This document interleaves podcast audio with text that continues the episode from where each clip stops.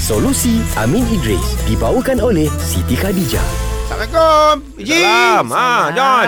Hey Hmm. Eh Ji Eh kau tengok ni Banyak pokok-pokok kau cantik eh Oh, memanglah. Ini turun temurun ni pokok. Wah, AG kat rumah rupanya penanam pokok yang berjaya. Yo. Penanam pokok in the world. Tapi, tapi kenapa ada banyak pokok kaktus ni, AG? Uish Ha. Kenapa tak boleh ke? Berdosa. Hmm. Dosa Ha?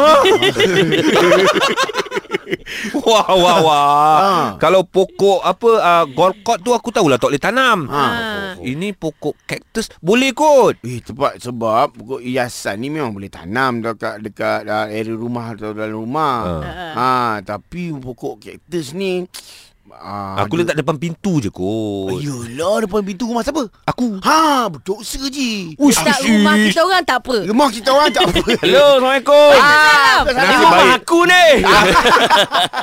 Bro Amir kebetulan ada orang hantar WhatsApp pun lebih kurang ceritanya pasal uh, pokok hiasan ni lah. Okay. Aziz bertanya bol- betul ke ada pokok hiasan yang kita tak boleh tanam depan Hmm. atau dalam rumah Hmm. menurut Islam.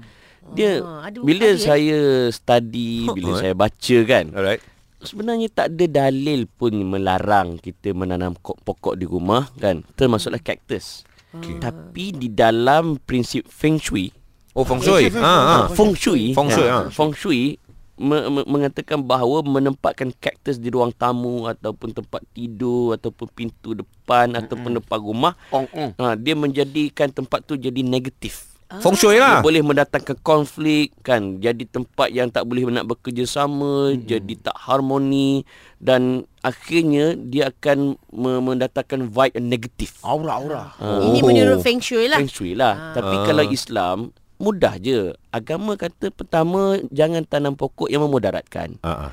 Kau tanam pokok kan. Habis satu rumah Bila lah, dia menjalarkan. tanam pokok durian dalam rumah. Ah, nampak tak pokok durian dalam rumah. Senang kalau jatuh-jatuh dalam rumah. Memanglah durian tu halal kan Ha, ha. Tapi bila jatuh Tengah-tengah solat subuh kan apa ke benda? Memudaratkan, tak Memudaratkan boleh. Satu Faham. Rosak Yang siling, kedua ha. Jangan sampai membazir Ah. Ha. Okay, tanam pokok Tapi akhir sekali Pokok tu jadi punah Rosak jahanam kan Hmm. Kita pula menzalimi Menzalimi pokok tu Lepas tu rumah pula rosak Ya. Kan bazir Dan yang ketiga Jangan jangan tanam pokok yang haram Kau pergi tanam ketum buat benda Ah, nampak tak?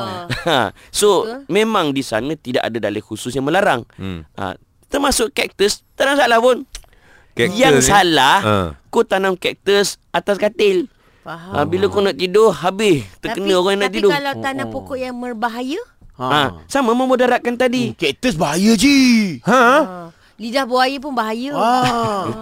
Ya. Bagi saya kaktus ke lidah buaya ke lidah siapa pun kalau tak diurus dengan baik memang bahayalah Ah. tapi letak elok-elok Ah, kan okey, baik. apa dengan saiz yang sesuai Maknanya Aziz ni tak perlu risau lah. je okey je kalau Dia diurus tak dengan perlu baik. risau Dia perlu gatal-gatal dia Sebab kaktus kan nanti Dia keluarkan dia punya Duri-duri. Duri-duri Ha, betul. Ah. Kalau tak merata memang bahaya lah. Itu usahakan kaktus kan. Uh. Pokok lain pun kalau tak merata membahaya. Hmm. Ha, so kaktus tak bersalah dalam hal ini. Maknanya boleh lah Ji. Boleh. Boleh aku bawa balik Ha, satu. ha. Kita pula satu Oh lah tu cantik. Ya, tujuan korang Yelah cantik lah pula.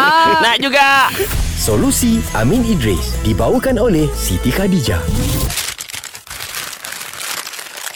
Year End Ya Sale Siti Khadijah kembali lagi. Jangan lepaskan peluang untuk mencipta memori berharga hujung tahun ini. Diskaun sehingga 50% serta pakej combo, voucher dan hadiah percuma menanti sepanjang November. Kunjungi butik SK berhampiran atau nikmati promosi secara online. Siti Khadijah, selesa luaran, tenang dalaman.